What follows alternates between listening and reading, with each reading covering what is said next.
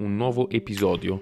Oggi parliamo del riso, questo elemento fondamentale per il sake. Partiamo subito nel dire che la tipologia maggiormente coltivata in Giappone si chiama giapponica. Fondamentalmente poi possiamo dividere il riso in due macro categorie. Abbiamo sakamai e abbiamo hammai. Sakamai è un riso per la produzione di sake, quindi è un riso per sake. Invece Amai è il classico riso da tavola che si utilizza. Però badate bene, si può fare sake, anzi, anzi si fa sake con il riso Anmai, non solo con quello Sakamai. Quali sono le due differenze tra queste categorie? L'Amai, come già detto un riso da tavola, ha un chicco più piccolo, ha un limitato assorbimento dell'acqua molto morbido ma anche molto colloso. Sakamai invece ha un chicco decisamente più grande.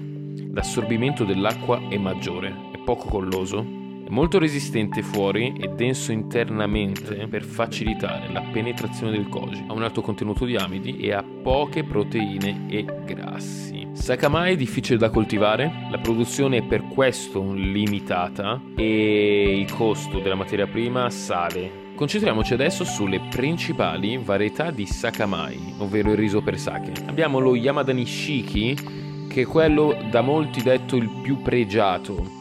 Tant'è che sull'etichetta i produttori di sake lo indicano il 100% utilizzato di Yamada Nishiki. Questa varietà di riso dà un profilo molto aromatico al sake. Abbiamo il Goyaku Mangoku come altra varietà di sakamai, è prodotto a Niigata si utilizza per fare un sake molto limpido e secco. Miyamanishiki è un riso che viene coltivato nel nord del Giappone e dà un sake un sapore molto delicato. Dobbiamo ricordare che il riso utilizzato dalle sakagura, che sono le cantine di produzione del sake, molto spesso non proviene dalla stessa area del produttore o dallo stesso produttore. Anzi, a seconda del tipo di sake che si vuole produrre, produttore andrà a prelevare farsi spedire ovviamente il riso anche da altre prefetture. La differenza quindi come abbiamo visto tra le varietà è che queste donano proprietà differenti al sake.